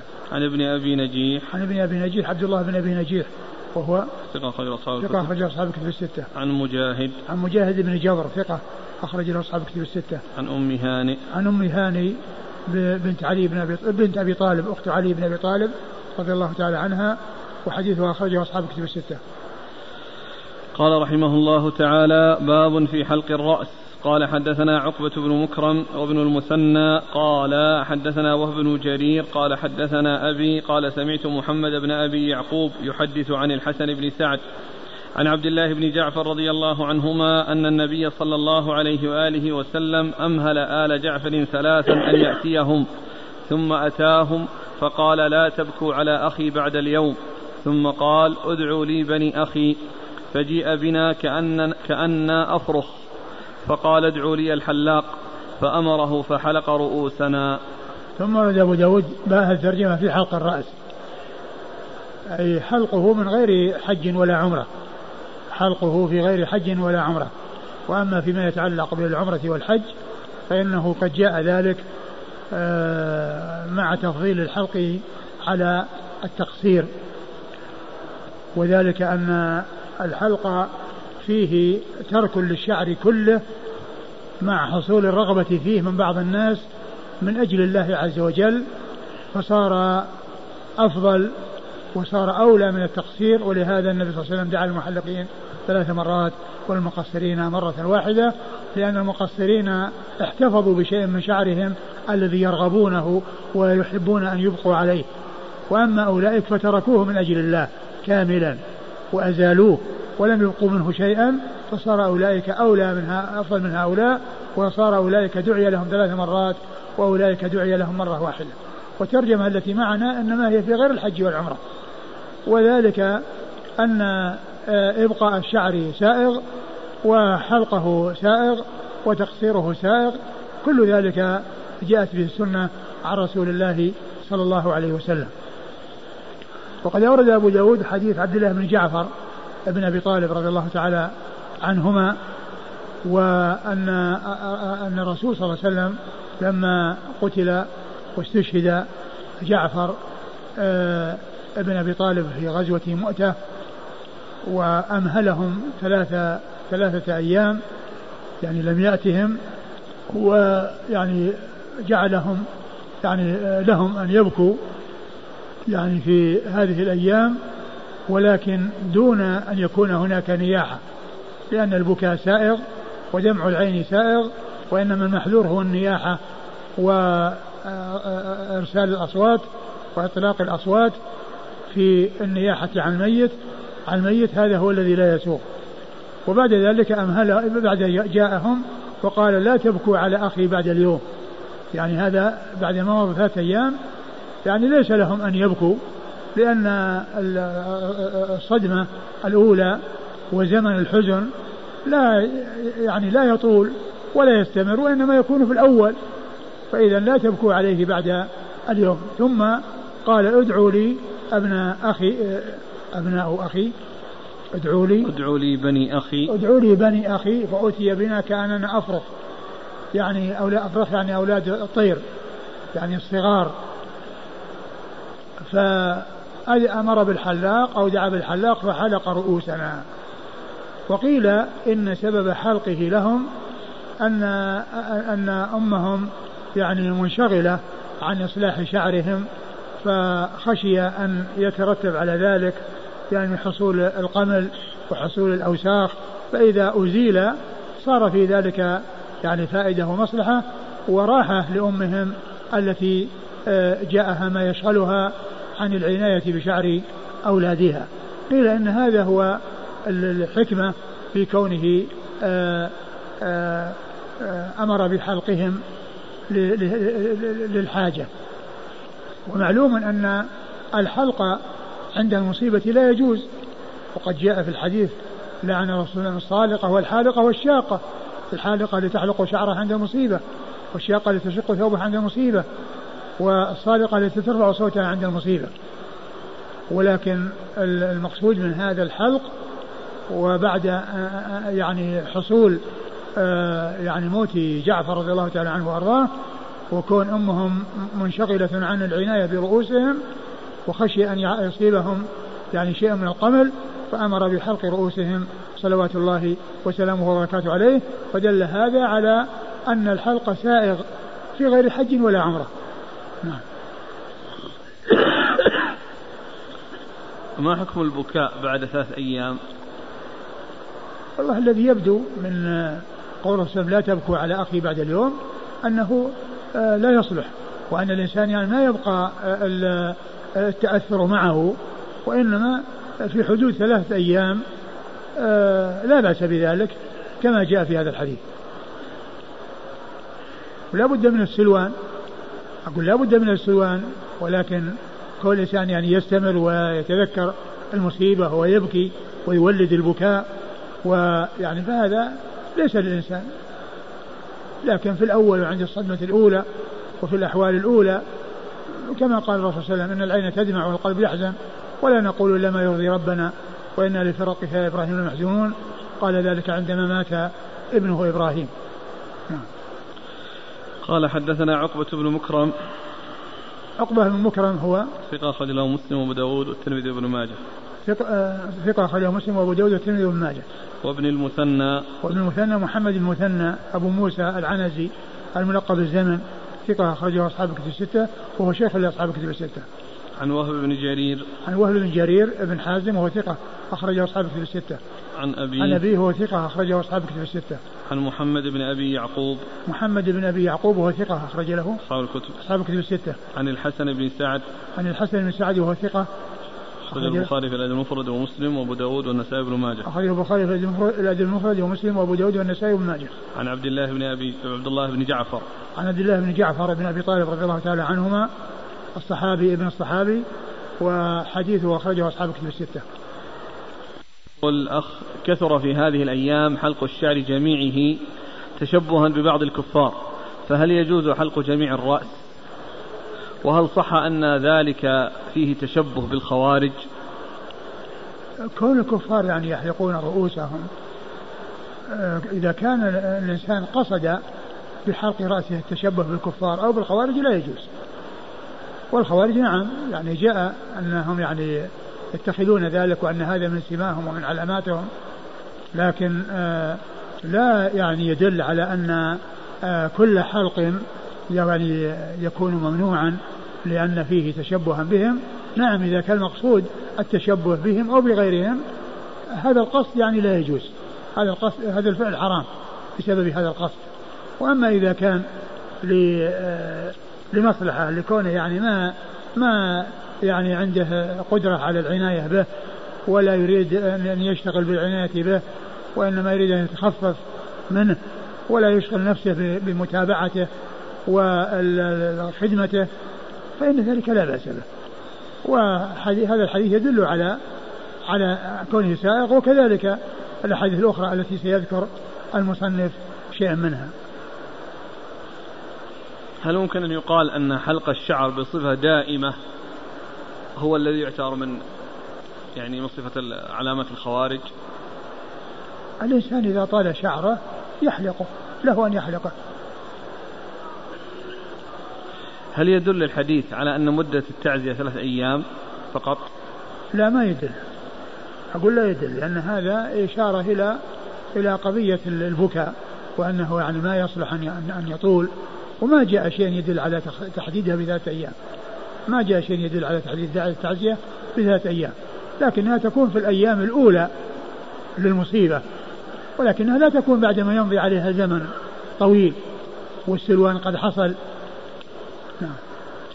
نحن نزور نحن نزور المرأة التي توفي زوجها بعد أسبوع من وفاته هل زيارتنا هذه جائزة؟ التحديد بوقت معين ما نعلم له أصل وأما الزيارة يعني للأقارب كون يعني بعضهم يعني يزور بعضا في أي أوقات وفي يعني هذا لا بأس به. لكن التحديد في أوقات معينة بحيث يعني يقول يقال أنه الزيارة ما تكون إلا في كذا وكذا ما أعلم لهذا وجها.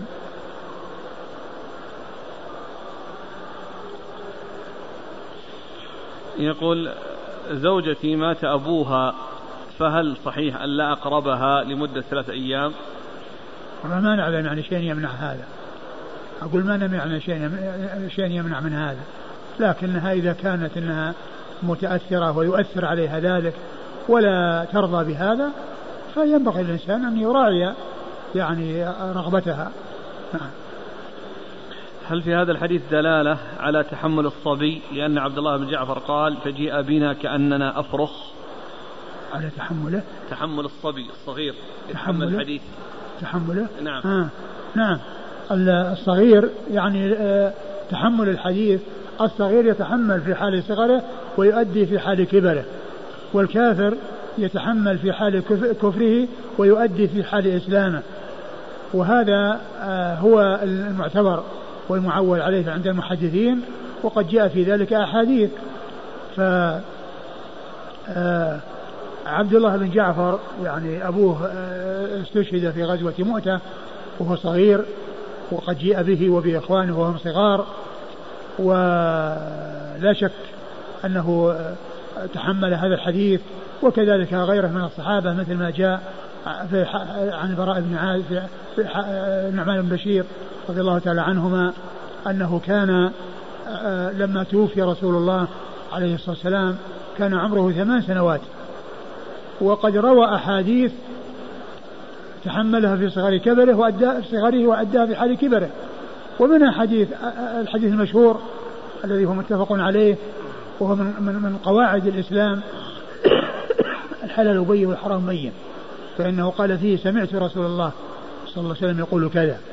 سمعه في حدود قبل يعني آه، وعمره ثمان سنوات أو أقل. لأن الرسول توفي وعمره ثمان سنوات. فتحمل في حال صغره وأدى في حال كبره. وكذلك الكافر يتحمل في حال كبره صغره كفره ويؤدي في حال إسلامه ذلك سائر.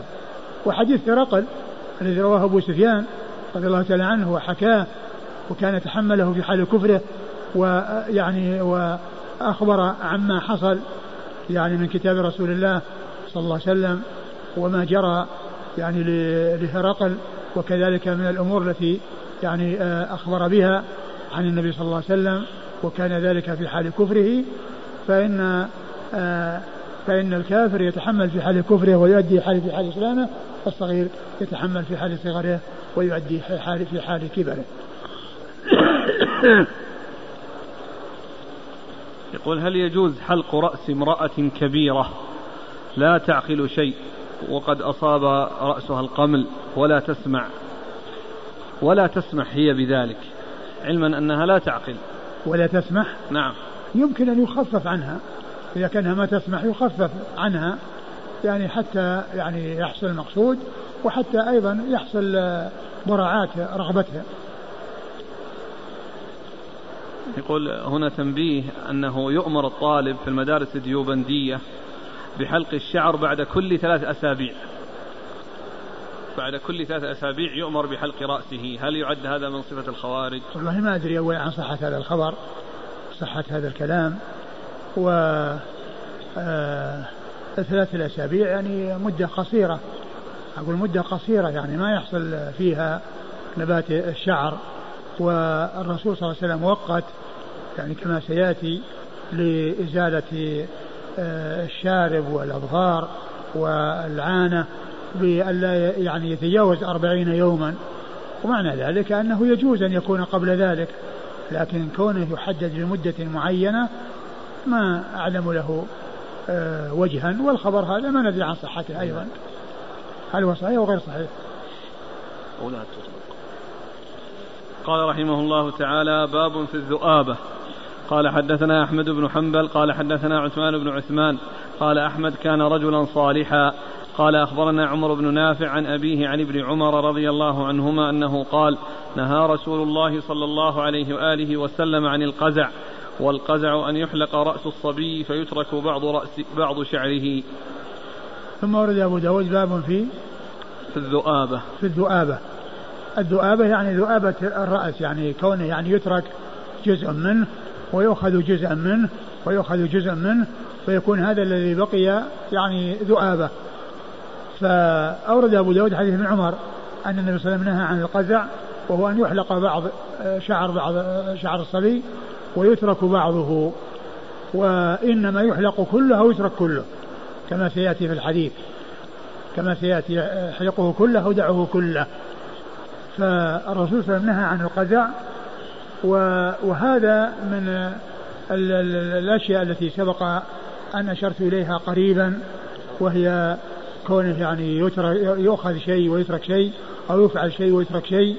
يعني مر بنا في قضية الانتعال أن الإنسان لا يلبس النعل الواحدة ويترك الثانية الأخرى حافية وكذلك مثله لا يأخذ شعر بعض الرأس ويترك بعضه وكذلك لا يكون بعضه في الشمس وبعضه في الظل وقد مر بنا هذا قريبا.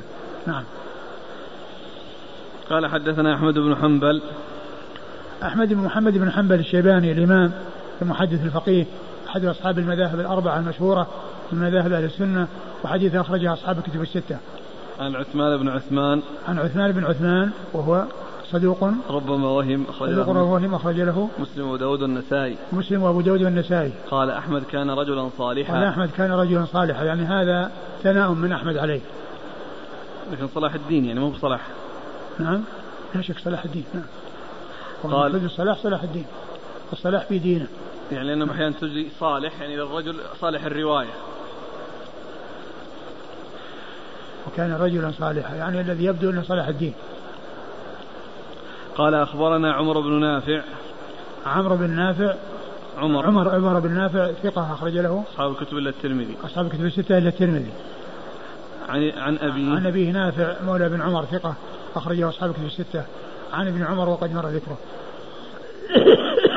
قال حدثنا موسى بن إسماعيل قال حدثنا حماد قال حدثنا أيوب عن نافع عن ابن عمر رضي الله عنهما أن النبي صلى الله عليه وآله وسلم نهى عن القزع. وهو أن يحلق رأس الصبي فتترك له ذؤابة. ثم ورد أبو داود حديث ابن عمر من طريق أخرى وهو أن النبي نهى أن يحلق بعض رأس الصبي ويترك له ذؤابة. يعني الذي يترك يعني يكون ذؤابة فيحلق بعضه ويترك بعضه وهذا المتروك يكون ذؤابة والقزع سمي قزعا الذي هو حلق بعض الرأس وترك بعضه سحاب إذا يعني إذا كان قطعا متفرقة في السماء فيكون أخذ بعض الرأس وتركه مثل مثل قطع السحاب. فيكون قطع الشعر في رأس الإنسان كقطع السحاب بحيث يؤخذ بعضه ويترك بعضه. نعم. قال حدثنا موسى بن إسماعيل. موسى بن إسماعيل التبوذكي ثقة أخرجه أصحاب الكتب الستة. عن حماد حماد هو ابن سلمة ثقة أخرجه البخاري تعليقا ومسلم وأصحاب السنن. عن أيوب أيوب بن أبي تميم السختياني ثقة أخرج له أصحاب الكتب الستة. عن نافع عن ابن عمر. عن نافع عن ابن عمر وقد مر ذكرهما. هل القزع خاص بالحلق أم أنه يكون بالتخفيف بتخفيف بعض, بعض الأجزاء من الشعر دون بعض والله الذي يبدو أنه ليس بخاص لأن لكونه يعني يقصر يعني بعض شعر رأسه يعني ويترك بعضه بحيث يعني يكون طويلا هذا مثل القزع. هل يدخل فيه من يحلق القفا لأجل الحجامة؟ لا الحلق من أجل الحجامة لا بأس به لأنه آه، إنما أزيل ذلك المكان من أجل الحجامة. وكذلك لو أزيل من أجل مرض يعني في في مثلا قرح وأريد يعني إزالة ما حول القرح من أجل يعني معالجته وعدم اتصال الشعر به لا بأس بذلك. وإنما المقصود من ذلك كونه يحلق من غير أمر يقتضيه ومن غير حاجة تدعو إليه ككونه يحلق جزء منه للحجامة أو يحلق من أجل آه، آه، دفع الضرر عن ذلك المكان. الذي حصل فيه الجرح يقول عندنا يفعل هذا القزع للبنت الصغيرة دون الإبن للتفريق بين البنت والإبن على كل يعني الفعل هذا لا يكون لا للرجال ولا للنساء.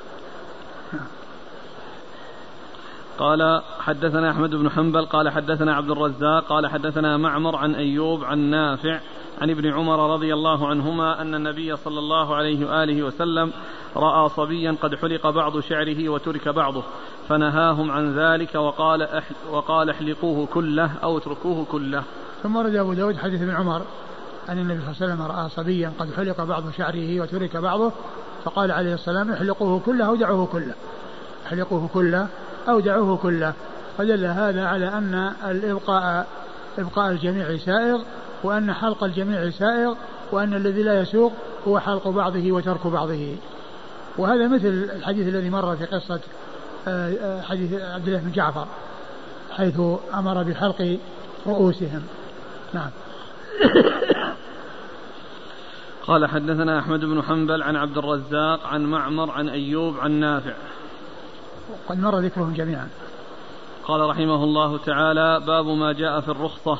قال حدثنا محمد بن العلاء قال حدثنا زيد بن الحباب عن ميمون بن عبد الله عن ثابت البناني عن أنس بن مالك رضي الله عنه قال كانت لي ذؤابة فقالت لي أمي لا أجزها كان رسول الله صلى الله عليه وآله وسلم يمدها ويأخذ بها.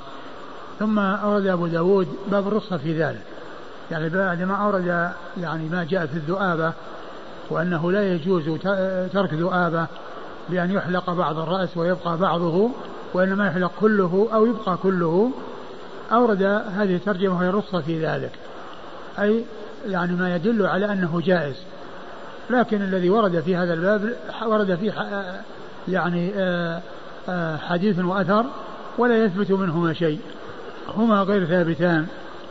فلا يدل على جواز آه، اتخاذ الذؤابة وحلق بعض الرأس وترك بعضه. وإنما وإنما حاجة النهي باقية وليس لها معارض ولا ترخيص يعني آه، آه، في ذلك.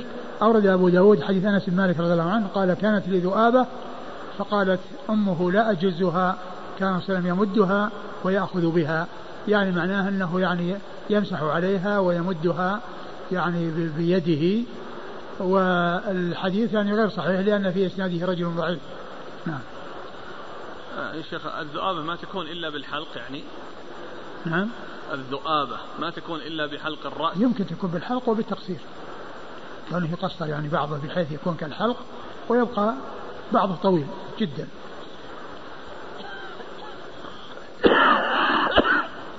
لو جمع الشعر من الخلف إذا كان طويلا جمع وربط بس بدون عقص بدون ظفيرة ما يسمى ذؤابة؟ لا ما دام الشعر كله موجود هذا ما يقال ذؤابة الذؤابة هي كونه يعني يؤخذ بعضه ويترك بعضه. قال حدثنا محمد بن العلاء عن زيد بن الحباب. محمد بن العلاء مر ذكره. زيد بن الحباب صدوق.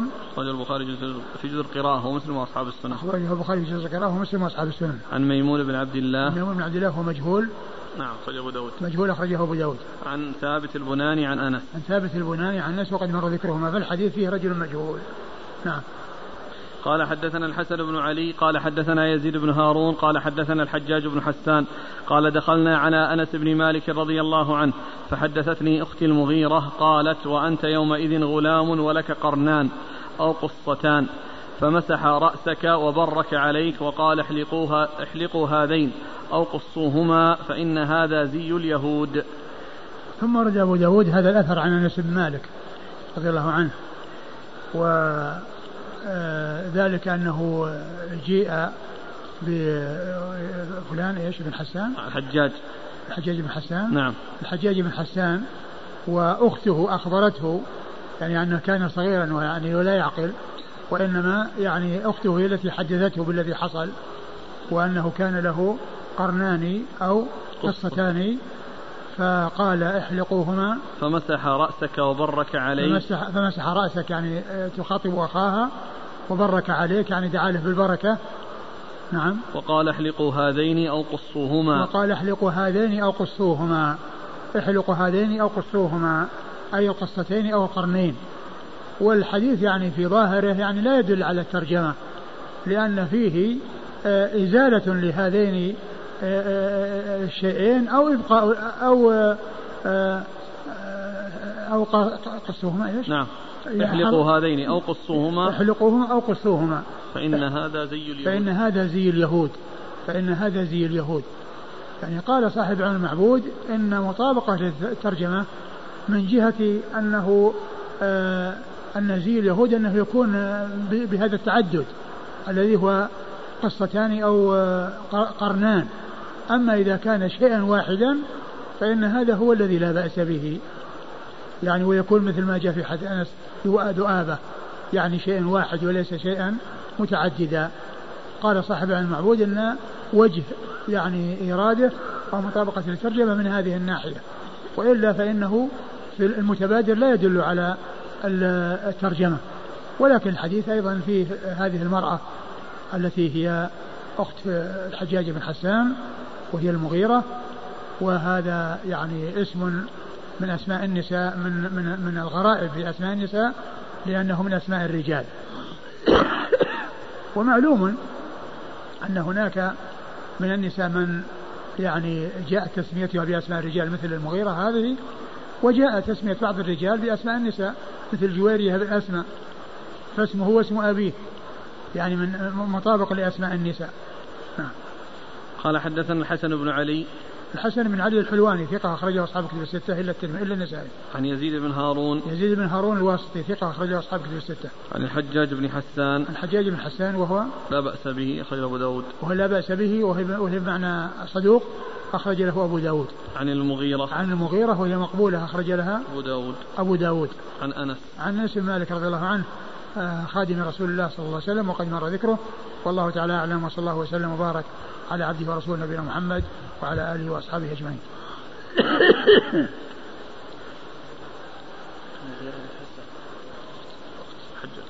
جزاكم الله خيرا وبارك الله فيكم وشفاكم الله ونفعنا الله ما قلتم.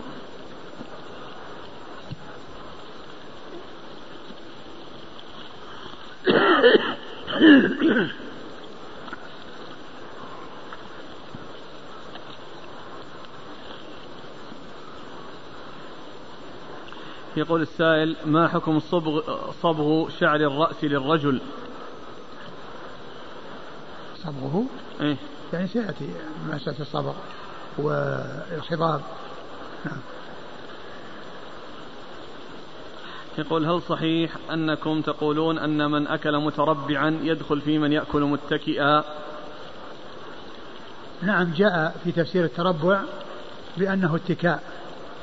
وقد سبق أن مر بنا يعني تفسير الاتكاء بمعنيين أحدهما التربع لأنه يدل على التوسع والنهم في الأكل والثاني الاعتماد على أحد الجانبين ويدل له الحديث الذي فيه آه، حديث آه، وكان متكئا فجلس فقال ألا وقول الزور ألا وشهادة الزور.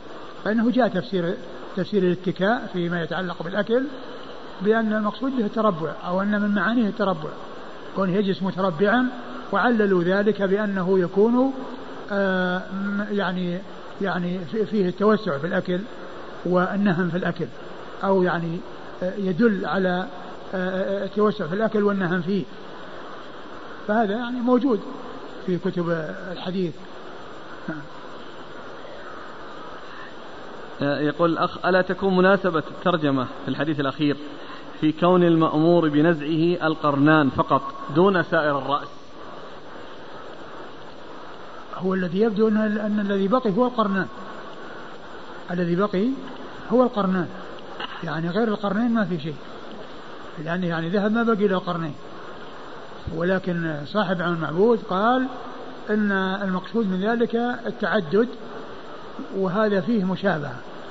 وأنه لو كان واحدا يكون مطابق للحديث السابق فيكون لا بأس به ولكن كما عرفنا كل من كل من الحديث والأثر آه، غير صحيح.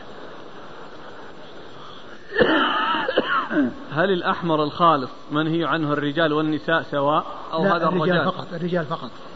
أما النساء فلا ينهين عن ذلك.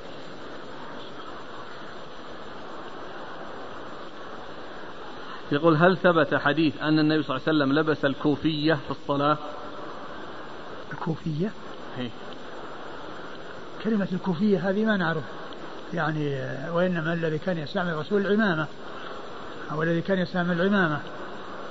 والرسول يعني كان يعني أكثر هيئاته أنه كان لابسا العمامة وأما الكوفية ما أدري إيش يقصد بها هل يقصد الطاقية الموجودة في هذا الزمان؟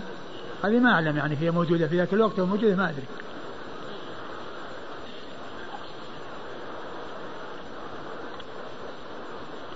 وهذا يقول هل كان النبي صلى الله عليه وسلم يخرج بدون قلنسوة؟ قلنسوة؟ أي. آه ما أدري. أقول لا أعرف. يعني الرسول صلى الله عليه وسلم يعني هل كان يعني آه المعروف من عادته أنه يكون متعمما عليه الصلاة والسلام؟ لكن هل كان يفعل ذلك؟ يعني ما أدري ما أعرف. هل جاء عن النبي صلى الله عليه وسلم الأمر بمخالفة الكفار في مشط الشعر؟ ما أعلم. فيما يتعلق بمشط الشعر تسريح الشعر يعني جاء تسريح الشعر. أقول جاء تسريح الشعر والترجيل هو تسريحه وتحسينه وتزيينه ويعني وأما آه، المنع. من ذلك ما أعرف. ما حكم التأسي بالنبي صلى الله عليه وسلم في سنن العادات؟ كما هو معلوم الأمر في ذلك واسع.